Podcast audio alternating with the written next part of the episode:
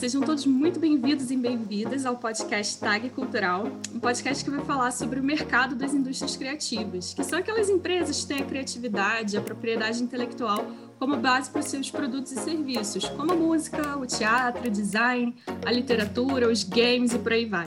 Eu sou Juliana Turano e hoje eu entrevisto a editora executiva da Galera Record, Rafaela Machado. Rafa, seja muito bem-vinda. É um prazer ter você conversando comigo sobre o mercado editorial. E eu vou pedir que você se apresente com mais detalhes, porque você é melhor do que eu para fazer isso. Ai, primeiro de tudo, muito obrigada pelo convite. É uma honra estar aqui. É, esse é meu primeiro podcast, então estou muito honrada e muito, um pouquinho nervosa, é, mas vai dar tudo certo. Meu nome é Rafaela Machado, eu sou editora executiva da Galera Record e uma das sócias do grupo editorial Record. Então, é, fazemos muitos livros e vou adorar bater um papinho com você sobre o backstage, né, os bastidores desse processo. Ai, maravilhoso. Então, Rafa, eu já vou começar assim com a pergunta mais básica, que é qual que é a função é, de uma editora ou de um editor dentro do mercado editorial? Bom, o editor executivo, né, que é o meu caso, a gente é responsável pela gestão de todo o catálogo. Então, pela contratação de novos títulos, é, buscar novos autores, buscar tendências, é, contratar esses títulos e também é, toda a parte da produção também, né? Editar, traduzir, revisar, fazer a capa, pensar na estratégia do lançamento. É, então, a gente acaba sendo como um, um gestor de produto, um gerente de produto produto mesmo, né? Pensando da ideia ao a capa ao produto final. É basicamente isso. Parece fácil, mas é um processo bem complexo. Ele envolve diversas partes, né? E a minha pergunta é assim: como que um, um editor, né? Eu acho que isso é uma curiosidade geral, como que o editor ele tem acesso a, a novos autores ou ele faz a, é, a escolha de novos livros para serem lançados? Olha, existem cada vez mais caminhos que levam até a publicação. Né? Tradicionalmente, no mercado editorial, a gente tem as feiras literárias, é, que são feiras é, internacionais de compra e venda de direitos. Então, a gente vai, a gente tem reunião com esses proprietários de direitos autorais, que são, em grande parte, é, agentes literários e editores. Esse é um caminho, é um caminho tradicional, né? mas nos últimos anos isso tem ampliado cada vez mais, com a autopublicação. É, como eu estou à frente de um selo jovem, a gente está muito na internet, então, é, no Book Twitter você fica sabendo de várias vários autores independentes. É, o Wattpad é uma excelente fonte para você conhecer o que está irritando lá, o que, que o pessoal está gostando de ler. Então, esse é, passa a ser outro caminho né, também. É, então, assim, é um, é uma, existem várias formas seja tradicionalmente pelo agente literário brasileiro ou estrangeiro, seja pelas feiras literárias, é, e seja pela internet mesmo, pela indicação. É, já teve casos de autores autopublicados que os fãs fizeram é, uma campanha para que a gente lançasse pela galera, e a gente lançou. Então, é, existem muitos caminhos cada vez mais, o que é, é ótimo, né? Você citou agora a autopublicação, né? É, quando a gente fala de se, se autopublicar ou de ter uma editora por trás fazendo essa publicação, isso, é, qual que é o impacto, né? Qual que é a diferença entre fazer uma autopublicação e ter uma editora por trás fazendo o lançamento? É, cada vez mais é, existem novos caminhos né, para você poder levar a sua história a público.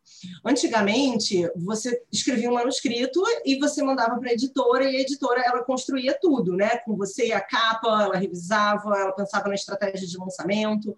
Mas, de uns tempos para cá, as pessoas têm se aventurado mais na autopublicação e uma, um caminho não impede o outro. Os editores eles estão sempre de olho nos autores independentes independentes, porque muita gente espera ser descoberto por uma editora, né? Ah, o dia que eu for descoberto. E, e isso não faz muito sentido, porque isso é colocar, é, como se diz, isso é colocar o, o, sucesso da sua obra, terceirizar o sucesso da sua obra, sendo que a sua carreira está nas suas mãos. Então, quando você se autopublica, você tem o feedback do seu público imediato, você aprende, você é, constrói a sua fanbase, você aprende muito sobre divulgação, e aí você pode acabar chamando a atenção de uma editora e ela vai comprar o seu livro e o seu público e todo, tudo aquilo que você já aprendeu no, no caminho. Então, é, são caminhos muito diferentes, mas eu diria que eles não são excludentes. Muitas vezes, é, a autopublicação é o primeiro passo antes de uma publicação tradicional por uma editora.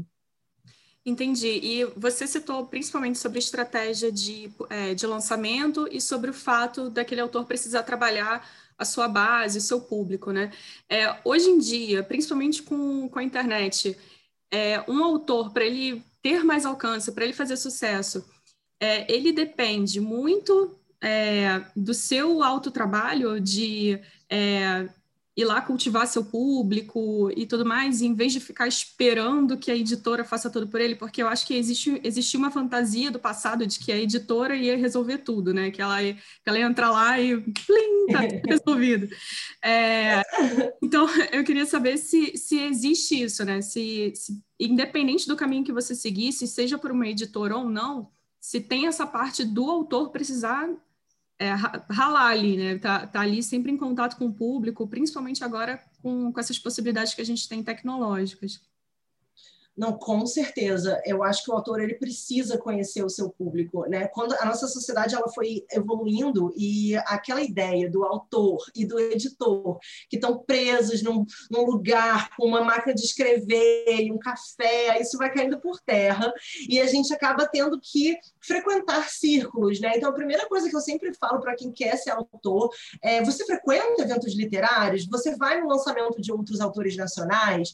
Porque é, é, é uma ótima fonte de aprendizado. Você começa a fazer relações com outros autores, com o público desses autores, é, com pessoas do mundo editorial, com profissionais de editora, é, e nisso você vai é, abrindo alguns caminhos e também aprendendo com a experiência dessas pessoas. Então, é, por mais incrível que seja a sua obra, se você não transita pelo meio de outras pessoas que estão produzindo conteúdo, ela vai ficar muito limitada às pessoas que você já conhece, aos seus amigos, à sua família, né? E quando você Bom, primeiro que se você sonha em ser um autor nacional, você deve consumir literatura nacional. Você deve ser, antes de mais nada, um leitor. Né? Então, você tem que ter os seus autores favoritos e fazer parte desses fã-clubes e, e assim, para autores jovens, né? Eu estou falando muito do universo jovem, é claro que, porque esse é o meu meio, mas assim, é, cada vez mais essas relações que, que você vai construindo com leitores e com profissionais é, do mercado editorial, elas não só vão abrir portas, mas elas vão. Você vai aprender com o erro das outras pessoas. E o Fulaninho, pô, lançou na semana do Enem o livro dele, não vou fazer isso. Você acaba aprendendo meio que com a prática. É, e aí você vai conhecendo outros autores, o que é muito legal, porque é, cada autor tem a sua forma diferente de, de criar, de se relacionar com o público. E o que eu vejo muito é quando a gente vê autores que têm muito sucesso e que estão conseguindo construir um nome, uma carreira, eles não são pessoas isoladas, eles têm relacionamento com outras pessoas que estão produzindo outros textos, de outras editoras ou independentes, é, porque é muito importante que você seja lido, né? Eu acho que todo autor ele quer muito ser lido. E muito mais do que só ser lido pela sua editora, você quer ser lido pelos seus pares, você tem outros autores que vão ler o seu trabalho. Eu acho que esse é o primeiro passo. Então, construir essas relações, frequentar esses eventos, aprender com esse universo, se familiarizar com a forma como outras pessoas estão lançando, acho que vai desmistificando essa questão de você botar um, um, uma história no mundo, né? E vai tirando o poder disso de um, um terceiro que talvez né, não chegue é, até você facilmente e vai te mostrando que, na verdade, você tem controle sobre a sua obra, você pode postar ela, você pode postar ela na Amazon, você pode postar gratuitamente no Wattpad, você é, pode fazer uma coletânea independente com outros atores que já existem, então, tem muitos caminhos, né? Eu acho que o mais importante é não ficar parado, não ficar achando que ah, eu já mandei o meu manuscrito para uma editora, ela ainda não me respondeu, estou só esperando eles me telefonarem. É. Ah, Rafa, adorei, porque você deu várias dicas para as pessoas que querem se lançar agora, né, no mercado. Isso é, isso é ótimo. Pois é, e não desista, sabe? Tem tanta gente que, poxa, 10 anos depois de publicar é, a primeira história, está saindo, entendeu? Ninguém. A gente costuma olhar para as pessoas que fazem sucesso e acham e a gente acha que é muito rápido, né? Mas é super é um processo mesmo. Então é só não ficar parado, né? Eu acho que o pessoal é, tira muitos exemplos, é, principalmente agora, né, de pessoas que estão na internet são é, garimpadas por, por editoras para fazer publicação e, e, acham que em algum momento isso vai acontecer com eles. Eu sempre lembro da história da é, J.K. Rowling, que teve o manuscrito negado por várias editoras. E isso é. Exatamente. Eu acho que assim, a gente vai calejando e vai aprendendo a a lidar com não, né? E não só mandar para várias editoras, mas trabalhar na sua carta de apresentação, trabalhar naquele e-mail, escreve aquele e-mail, reescreve aquele e-mail, leia aquele e-mail de novo, pensa na pessoa do outro lado que recebe mil e-mails como aquele. Então, assim, são, é, é são formas diferentes diferentes de você trabalhar a sua carreira e, e o, seu, uh, e o seu conteúdo, né? Às vezes a pessoa, pô, não, eu não sou uma pessoa de me expor na internet, não gosto de fazer mil posts, mas eu amo escrever. Então, constrói essa relação aos poucos, né? Com outros profissionais que, que são mais... É, que são é, mais adeptos às redes sociais, ou cria um avatar, não sei, cria alguma forma é, de você ter coragem de botar a, a, sua história ali no mundo, porque tudo começa depois que você faz isso, né? É, eu acho que que é, é, difícil começar e às vezes parece impossível também, mas não é. é, é a gente está sempre assinando contrato com pessoas que que falam, nossa, esse é o meu sonho, esse, e, e, e, a pessoa foi atrás e, e, publicou independente, ou então assinou com alguma agência depois de muito tempo. E é isso, assim, é um trabalho e um retrabalho constante. Arrasou, Rafa. Tem, tem nem mais o que falar sobre esse tema depois disso. Ai, meu Deus! então, vou aproveitar para mudar. É... E eu vou trazer aquele caso da censura que aconteceu na Bienal de 2019 para a gente falar um pouquinho sobre conteúdo, né? É, você, no seu trabalho, ao longo da sua vida, pelo meio que você cresceu, você tem muito contato com os livros, você lê bastante, você está sempre avaliando é, livros. É, e eu queria saber de você se você enxerga uma mudança no conteúdo dos livros que tem refletido as questões sociais que a gente está vivendo agora, que foi justamente esse caso da Bienal do, é, do, do, beijo gay ter, ter sido é, censurado, né? É, essa mudança de conteúdos que você que claramente está acontecendo, você enxerga ainda como uma maioria acontecendo bastante nos livros que você tem recebido, ou isso ainda é uma minoria?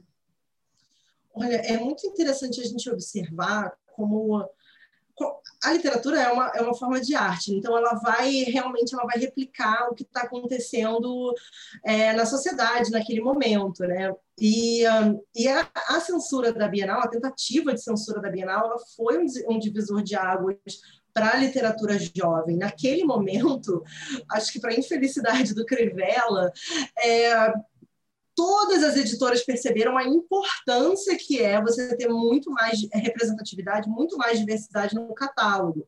Porque, primeiro, que é, é uma demanda reprimida, né? Anos e anos de, de editoras lançando só obras hétero, com personagens hétero, brancos. A gente acaba publicando e consumindo muita coisa que é escrita nos Estados Unidos, então a gente fica meio que naquela, no mais do mesmo. É, e tem tem, é, tem algum, alguma coisa que acontece, algum evento acontece que vai quebrando essa bolha. Então, é claro que a gente não começou a publicar literatura LGBTQ na Bienal, né? A gente, graças a Deus, na, na galera, a gente começou esse trabalho, acho que tem uns 15 anos, tem bastante tempo, mas, é, e durante esse tempo, esse foi sempre um tema muito sensível. É, quando a gente lançou Dois Garotos Se Beijando, teve uma rede grande de livraria no Brasil que disse que não iria expor é, essa capa, porque era uma ilustração de Dois Garotos Se Beijando, e isso em 2014. Então, quando em 2015 a gente lançou um livro. É, middle grade, né, para criança que tem um personagem trans, a mesmíssima coisa. E, e é curioso como depois da Bienal a demanda por esse tipo de livro ela só aumentou. o que eu acho que é, é muito benéfico, assim, e ela reflete uma mudança na sociedade. E claro, a indústria ela quer se manter viva, então ela percebe que tem um buraco ali, tem um nicho ali que não está não tá sendo preenchido, né? Muitas vezes outras pessoas do mercado editorial comentam: "Ah, o jovem não quer ler", sei lá, existe essa percepção, mas existe livro para todos os jovens? O jovem deficiente, ele encontra um personagem no livro para ele se identificar? O jovem LGBTQ, ele, ele, ele tem que ler fingindo que é aquele casal hétero é um casal lésbico? Então, assim, é, a partir do momento que você amplia as referências, você amplia também o mercado, você aumenta a, a a possibilidade da, daquela pessoa se identificar com essa literatura. E isso é muito poderoso, especialmente quando a gente está falando de livro jovem, né? Porque isso é uma coisa que eu estudo muito, que é uma, existe uma diferença muito grande de como uma obra vai te atravessar quando você é adulto, quando você tem 30 anos e você lê um livro, ou como uma história vai te atravessar quando você também está tentando descobrir o seu lugar no mundo. Então, você, você está. As suas dificuldades elas são refletidas nas dificuldades daqueles personagens, e aquela obra cresce com você. Da mesma maneira que você abre o livro, você sabe. Quando você terminar de ler, aquele personagem não é mais o mesmo, você também, como jovem, sabe que você está em, em, processo de transformação. E é exatamente por isso que eu acho que o Crivella tem tanto medo, ou, essas pessoas têm tanto medo de uma literatura LGBTQ, porque é naquele momento, se, se um jovem LGBTQ entra em contato com uma história que mostra que a felicidade é possível, que o amor é possível, que não tem nada de errado com ele, nossa, vai ser muito mais difícil é, dominar e controlar essa pessoa pela culpa e pelo medo, né? Então, é, eu percebo sim que essa tentativa de censura pontual da Bienal, ela foi um divisor de águas, ela não foi o único, eu acho que a gente ainda vai viver muitos divisores de águas, mas ela foi muito importante para que as editoras percebam é, o poder que elas têm. Aquele, a, aquele dia, ele foi um dia inesquecível, né? Se você parar para pensar que uma, o mercado editorial que é tão competitivo entre si, aquele dia todo mundo se uniu, todas as editoras, todos os concorrentes, todos os autores, todos os agentes, o público, todo mundo foi marchar. É, e, e, isso prova que o, o, livro realmente ele tem poder transformador na sociedade que assusta uma galera. E então, assim, é, é, é muito animador ver que isso está se expandindo, que tem movimentos literários focando na diversidade e que eles têm ganhado mais espaço. Mas ainda assim, eu acho que se, se a gente for contar é, quantos livros hétero e quantos livros LGBT que tem em qualquer casa editorial, ainda tem muito, muita muita água para rolar, infelizmente, ainda tem muita coisa para ser recuperada aí nessa, nessa desigualdade. E eu lembro quando eu trabalhei na Editora Record é, 2014, se não me engano, eu acho que a gente estava com o lançamento de dois livros ao mesmo tempo, que era o Will and Will e o Todo Dia, que não necessariamente é LGBTQI, mas o Todo Dia fala sobre é, o fato de, de não importa quem é aquela pessoa ali, né? É, que virou até filme recentemente. E a pergunta no final é se você enxerga que outras editoras começaram a trabalhar, né, outras, outras casas editoriais começaram a trabalhar mais com essa temática pelo é, por ser uma demanda reprimida, como você falou, o famoso paradoxo do, do Toshines, né, fresquinho porque vende mais porque é fresquinho, é, ou já tinha um, um seleto grupo ali de, de, de, casas editoriais trabalhando com isso e o mercado se fortaleceu ou Sabe, a pergunta é: havia uma inovação e uma liderança anterior a isso? Ou realmente, como você falou, foi um, um divisor de águas que as pessoas começaram a trabalhar a partir daí? Não, sem dúvida nenhuma já, já havia um movimento de outras editoras publicarem e ampliarem cada vez mais essa questão da diversidade. Né? É, a gente é muito privilegiado de estar num meio que é muito diverso e que tem muita é, representatividade de gênero e de orientação é, sexual. Então, acho que é, é, é mais fácil é, quebrar essas barreiras quando você já está num lugar em que as pessoas que estão trabalhando, revisando, são pessoas que são mais é, progressistas. Então, já existia. E, e, isso, sem dúvida nenhuma, já existia lá fora, porque a partir do momento que a sociedade começa a cobrar mais igualdade é, né, mais equidade mais, e mais representatividade, as empresas como um todo elas respondem. Então, é, sabe, desde a, da, sei lá, a Renner, a Natura, todas as empresas vão, vão trazer isso, porque são, a gente não vive numa bolha, né? Então a gente está refletindo o que está acontecendo do lado de fora. Mas aquele momento foi um momento muito sério. Eu acho que aquele momento a gente viu que se a gente não lutar mesmo, se a gente não se unir mesmo, daqui a pouco a gente só vai estar tá lançando caderno ou, sabe, é, a Bíblia, porque a versão censurada da Bíblia, porque realmente assim foi, foi meio assustador, né? Quando a gente fala sobre esse episódio, até para os nossos colegas americanos ou britânicos, é uma coisa que eles nunca viveram, uma tentativa tão. É, né, tão incisiva. Claras, incisiva de censura, com é, pessoas uniformizadas entrando nos estandes. Então, eu acho que naquele momento todo mundo percebeu que a gente não está lutando por livros, né? A gente está lutando pela liberdade de ser quem as pessoas são. A gente está lutando pela sociedade como um todo, pela justiça, pela igualdade.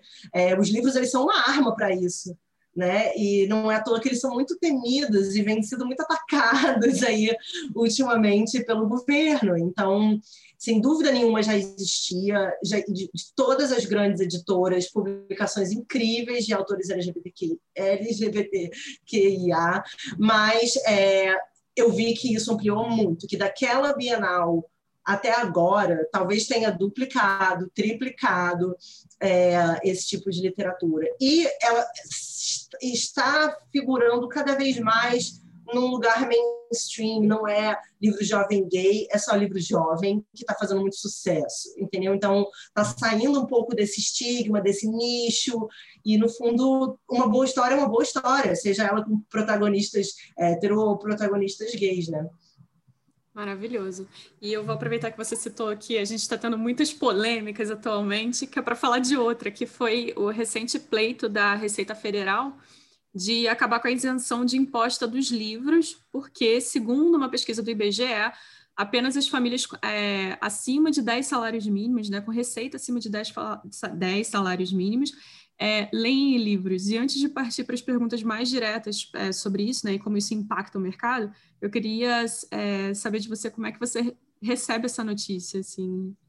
Olha, a primeira coisa que eu tenho, é, além de com muita raiva, eu recebo essa notícia com a certeza de que nenhuma dessas pessoas foi a uma Bienal na vida, porque isso não reflete a realidade mesmo. Assim, é, eu estou há muitos anos nesse mercado, eu já viajei o Brasil inteiro em eventos literários, e eu sei que as pessoas que vão nesses eventos é, não são as pessoas da elite. Na verdade, a pesquisa Retratos da Leitura mostra que a leitura caiu no Brasil e o grupo que mais parou de ler foi a classe A.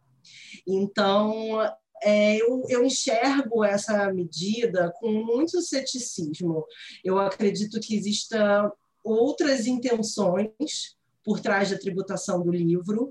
E, e, eu acho que é muito importante a gente conversar sobre essas motivações, conversar sobre o exemplo de outros países que tributaram o livro e, e pensar em por que, que os livros têm essa isenção é, tributária, né? qual é a importância dessa é, isenção tributária.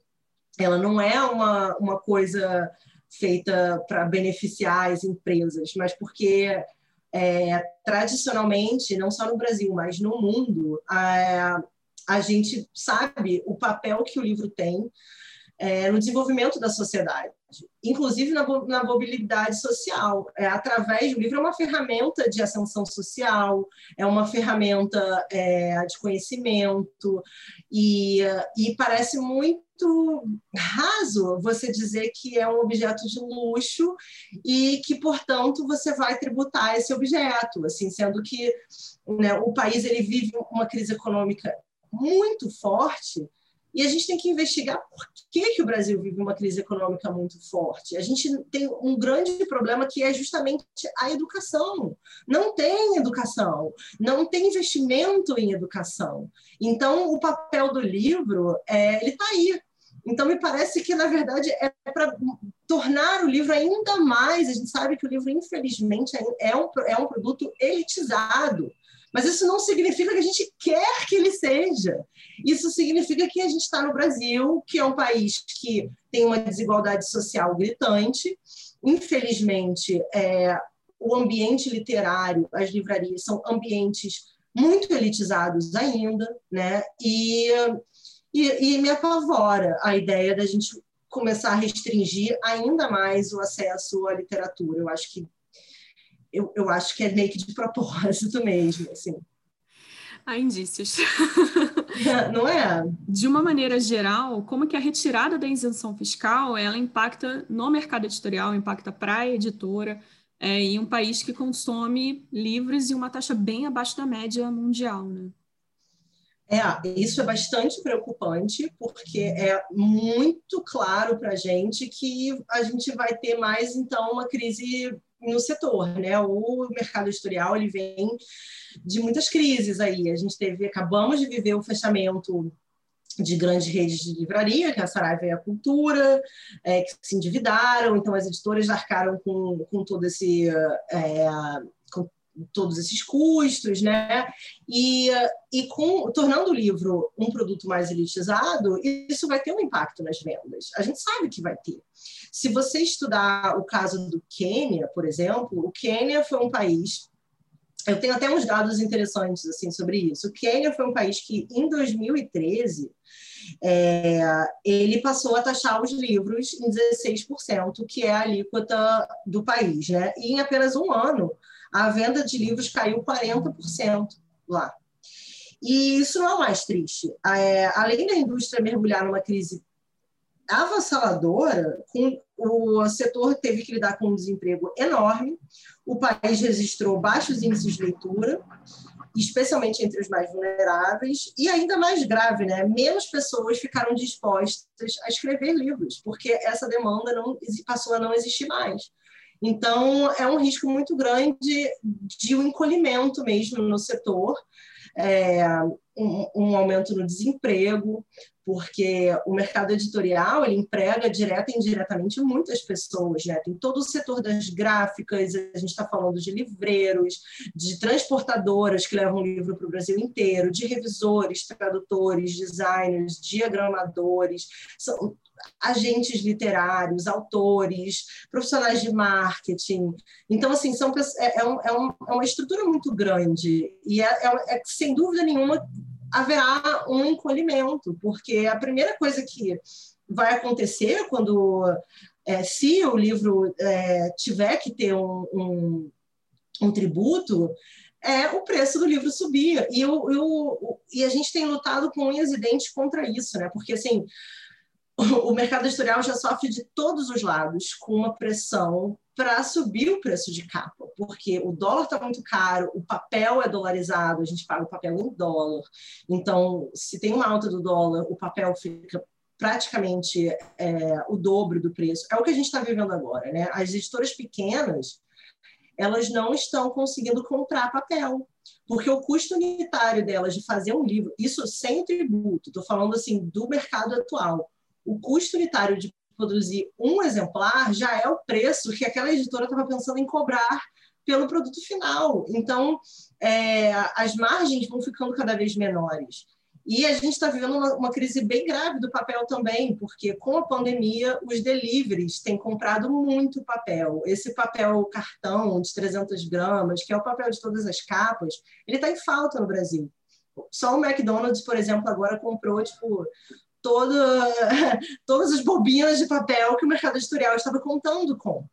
Então, é, isso faz com que o papel fique mais caro, porque ele está mais raro, e que as empresas de papel elas preferem vender celulose para fora, porque é em dólar, é muito mais lucrativo, do que vender papel aqui. Então, esse é o cenário que a gente já está vivendo sem a tributação do livro. É, eu me preocupo muito com o mercado editorial, caso a tributação seja implementada, mas eu me preocupo muito mais com o Brasil também, porque é, isso aí vai afastar de uma vez por todas, conforme o planejado, é, as pessoas mais vulneráveis do conhecimento e vai ser muito mais fácil para manipular, para poder mandar, fazer fake news e, e, e, tudo mais, porque o livro vai ficar basicamente inacessível para essas pessoas, né? Então, é, eu acho que vai ter um impacto avassalador. E, e é muito curioso, porque a gente tem, tem um estudo que, que foi conduzido aqui pela International Publishers Association, é, que fala que 31 países concederam tributação zero para os livros. Então, assim, não é só no Brasil que tem essa coisa da tributação zero.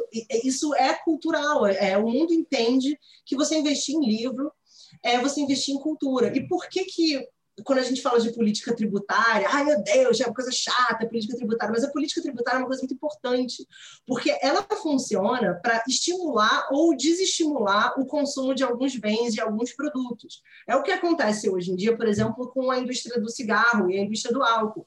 É, esses produtos eles são taxados, eles têm um imposto muito alto, e isso serve para desincentivar a compra desse, dessas coisas. Por, porque a sociedade sabe que elas viciam e elas fazem mal. Então, o livro ele, é, ele funciona da forma oposta. Ele tem é, uma isenção tributária do ICMS que é para facilitar o acesso, é para que ele fique mais barato. Isso permitiu que o livro não fosse ajustado de acordo com a inflação, por exemplo. Né? Então, assim, um livro de 400 páginas é, que era, sei lá, 30 reais há 10 anos, se ele fosse ajustado de acordo com a inflação, ele custaria mais de 100 reais hoje em dia. Tudo que a gente consumia há 10, 15 anos atrás aumentou muito o preço da gasolina, ao vinho, à carne, tudo. Mas o livro ele tem essa isenção de imposto e isso possibilitou que ele não ficasse tão caro, que ele não ficasse tão inacessível. E a primeira coisa que vai acontecer com a tributação é ele ficar extremamente inacessível e aí sim ele vai virar um bem um bem de luxo. Nossa, Rafa, foi uma aula agora, principalmente sobre essa questão do papel. Eu acho que é uma coisa que, que, que a gente não tem dimensão, né? É, o pouco que eu trabalhei no grupo editorial Record foi um, um pouco que me inseriu dentro desse mercado. Tinha dimensão de muita coisa que era afetada, mas realmente essa questão do papel, por exemplo, e da crise, de como outros mercados é, afetam o mercado editorial devido à demanda de papel, isso é um, isso é um é é, é para você ver como, como as coisas estão tão interligadas, né? Que não é simplesmente ah, tá tudo resolvido com. com a... É, e não é uma não é uma coisa que a gente controla, né? A gente não controla a, a, demanda de papel. Imagina, a pandemia mudou tanta coisa. Então, tem indústrias que estão sofrendo muito, sei lá, indústria de sapato, batom, né? Nunca mais alguém vai usar um batom por trás de uma máscara, é uma coisa que não faz sentido. E, ao mesmo tempo, o livro, graças a Deus, ele teve um, um, uma, um renascimento aqui durante a pandemia. As pessoas estão lendo mais durante a pandemia, e isso é muito importante. Isso é, um, é, uma, é uma coisa que é uma esperança para a gente, é, não só para o mercado editorial, mas é isso, né? para a sociedade. As pessoas estão trabalhando mais o pensamento crítico delas. Mas a gente precisa ajudar, porque é, o país está numa crise. E você tornar o livro mais caro vai diminuir esse acesso. Então, eu acho que, que a gente está vivendo um momento crucial e eu acho que cada vez mais é, a gente precisa se unir, da mesma maneira que a gente se uniu contra a censura na Bienal, lá em 2019, agora a gente precisa se unir contra a tributação do livro, por entender que isso vai ser um tiro no pé da, da sociedade brasileira como um todo, do crescimento da sociedade brasileira como um todo. Né? E essa desculpa de que é um bem de luxo, ela não cola, porque se você quer taxar bem de luxo, por que, que não tem taxa, por que, que não tem imposto é, sobre dividendo? Por que, que não tem imposto é, sobre iates e outros bens que realmente são bens de luxo, jatinhos, iates, né? E, e, gente, pelo amor de Deus, dividendos, né? Que, como assim a gente não tributa dividendo? Quanto vai ser gerado se você tributar dividendo versus tributar um livro, sabe? Então, assim, é, é uma coisa que não convence ninguém mas que acaba alimentando um projeto de poder que se embasa muito é, no obscurantismo, muito, infelizmente. Você citou é, sobre o fato da gente ter crescido o número de, de leitores né, na pandemia, vamos chamar assim. Não sei se exatamente foi o número de leitores ou se foi o número de livros vendidos, mas a gente teve um crescimento em relação a isso. E essa era justamente a minha, minha pergunta, né? Se isso traz algum tipo de esperança, principalmente pelas crises que o mercado editorial já vinha passando é, recentemente. E se é um. Que você falou em renascimento, né? Se, é, se esse renascimento é, vai perdurar ou se foi uma coisa momentânea? Qual a sua expectativa? Olha, eu acho que ele vai perdurar, porque eu acho que um hábito adquirido é um hábito que fica. Mas eu me preocupo porque a pandemia ela aumentou o número de livros consumidos, né, comprados e lidos de autores conhecidos. Mas não é o momento para você lançar uma coisa nova. Então a gente viu que assim muitos clássicos estão vendendo muito bem, é, autores estrangeiros que já eram grandes estão maiores ainda. Mas e o autor iniciante brasileiro que contava muito com uma Bienal, que contava muito com um lançamento numa livraria presencial? Esse autor perdeu espaço. Então, é, eu espero que com o fim da pandemia o hábito de ler continue, mas que seja possível as pessoas descobrirem outros autores e descobrirem é, autores iniciantes e, e, autores nacionais, sobretudo, porque é, a pandemia mudou muita coisa, né? A gente está vivendo, por exemplo, e o mercado editorial, ele tem muitas fases. Então, tem momentos em que ai, o erótico está vendendo. Aí, antes da pandemia, os livros de produtividade, autoajuda, estavam vendendo muito. E agora, na pandemia, é o momento dos livros de fantasia. E o setor, e livros de fantasia, por exemplo, cresceram 60% em relação de 2019, é, 2019 para 2020, né? Cresceu muito. Na, na Record, na, na Galera Record, é um, é um gênero que a gente trabalha muito. Então, a gente teve um crescimento de 160% nesse tempo, o que é ótimo, o que é incrível. Mas é isso, são autores conhecidos, são blockbusters internacionais, é, as pessoas todas já conhecem, mas a, a, discoverability, né, que a gente chama, que é a capacidade de descoberta que você tem numa livraria, quando você vai para comprar o livro X, mas na fila você encontra o livro Y, é isso que você, a gente perdeu. Claro que tem um algoritmo lá da Amazon, mas, gente, não é a mesma coisa, né? A gente sabe que aquele corpo a corpo do livreiro, de, poxa, se você gostou desse, você vai gostar daquele. Então, isso se prejudicou. Então, a minha expectativa é que acabe a pandemia, as pessoas já redescobriram como ler é legal, como ler é bom, e, e aí elas vão frequentar mais esses espaços, especialmente as livrarias físicas, que sofreram muito que estão sofrendo muito, muito, muito, muito durante a pandemia por conta da, da, das lojas estarem fechadas, né? E da competição com a Amazon também, que é muito forte. Sim, e essa, por sinal, é a minha última pergunta. É, antes de encerrar, que é justamente sobre a Amazon, né? Que muito se fala sobre o impacto da Amazon nas livrarias, e uh, isso é inegável, mas para uma perspectiva para a editora, é, esse é um negócio no qual há oportunidades devido ao e-book, logística da Amazon, etc., ou ele também traz impactos tão negativos quanto é, acontece para as livrarias? Eu acho que é sempre bom você diversificar os seus clientes, né? Eu acho que é perfeito você ter um cliente forte como a Amazon, que trabalha muito bem online, que bom que ele também é uma plataforma para novos autores publicarem, então isso é muito, muito legal. Mas qualquer coisa que concentre é, em uma coisa só, seja se só existe uma grande editora ou uma grande livraria, é, é uma coisa que não é saudável. Então, eu acho que a Amazon ela, ela é um cliente muito forte, ela cresceu muito, ela, sem dúvida nenhuma, representa é, vendas chaves aí para todas as editoras, mas eu é, ela não pode ser a única forma de comprar livro no Brasil nem no mundo. Acho que tem que ter a livraria do bairro, tem que ter a livraria pequena, tem que ter a rede de livros que é grande, mas é brasileira, porque eu acho que a competição faz cada um crescer também e faz cada um tentar se diferenciar.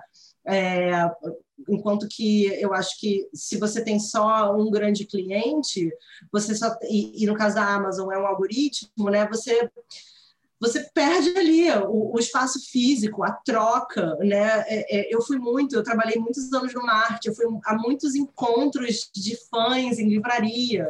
E a Amazon pode ser incrível, mas ela não pode fazer isso, ela não proporciona isso, ela não é um espaço para você ir trocar marcador e trocar experiência, entendeu? E, e falar sobre obras. Então, a gente tem que pensar que a Amazon ela é um site que vende produtos, mas é, a livraria talvez seja mais do que isso. Então, a gente precisa cuidar que essas livrarias sobrevivam à pandemia e sejam espaços de cultura, de resistência, para quando tudo isso acabar, a gente, a gente poder voltar.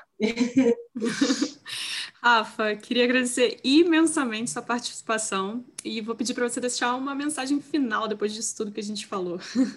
Ai, Ju, muito obrigada por esse papo maravilhoso. Assim, eu amo falar de livros e eu amei ser convidada para um podcast desse assunto. É, eu quero dizer para todo mundo que estiver ouvindo que ler é fantástico, que é uma uma das poucas atividades que você, por, sei lá, menos de 60 reais, você consegue mudar a sua vida, consegue mudar a vida de outras pessoas, consegue mudar a sua visão de mundo, você consegue viajar sem sair de casa. É, e eu acho que na pandemia a gente aprendeu também a importância da cultura, né? Porque a gente pode muito bem viver sem várias coisas que a gente estava vivendo antes, mas sem cultura a gente realmente enlouquece, a gente adoece. E, uh, e o livro, é, assim como todas as outras manifestações culturais, elas estão segurando as pessoas em casa, elas estão segurando a saúde emocional das pessoas. Então, o livro é muito, muito importante. Ele é muito além do que só uma história. Então, é isso. Valorize o livro, lute contra a tributação dos livros é, e lute a favor das livrarias, porque elas são espaços de resistência. Azul, Rafa, muitíssimo obrigada. E para todo mundo que está ouvindo, é, nos vemos na próxima quarta-feira. Tchau, tchau, gente.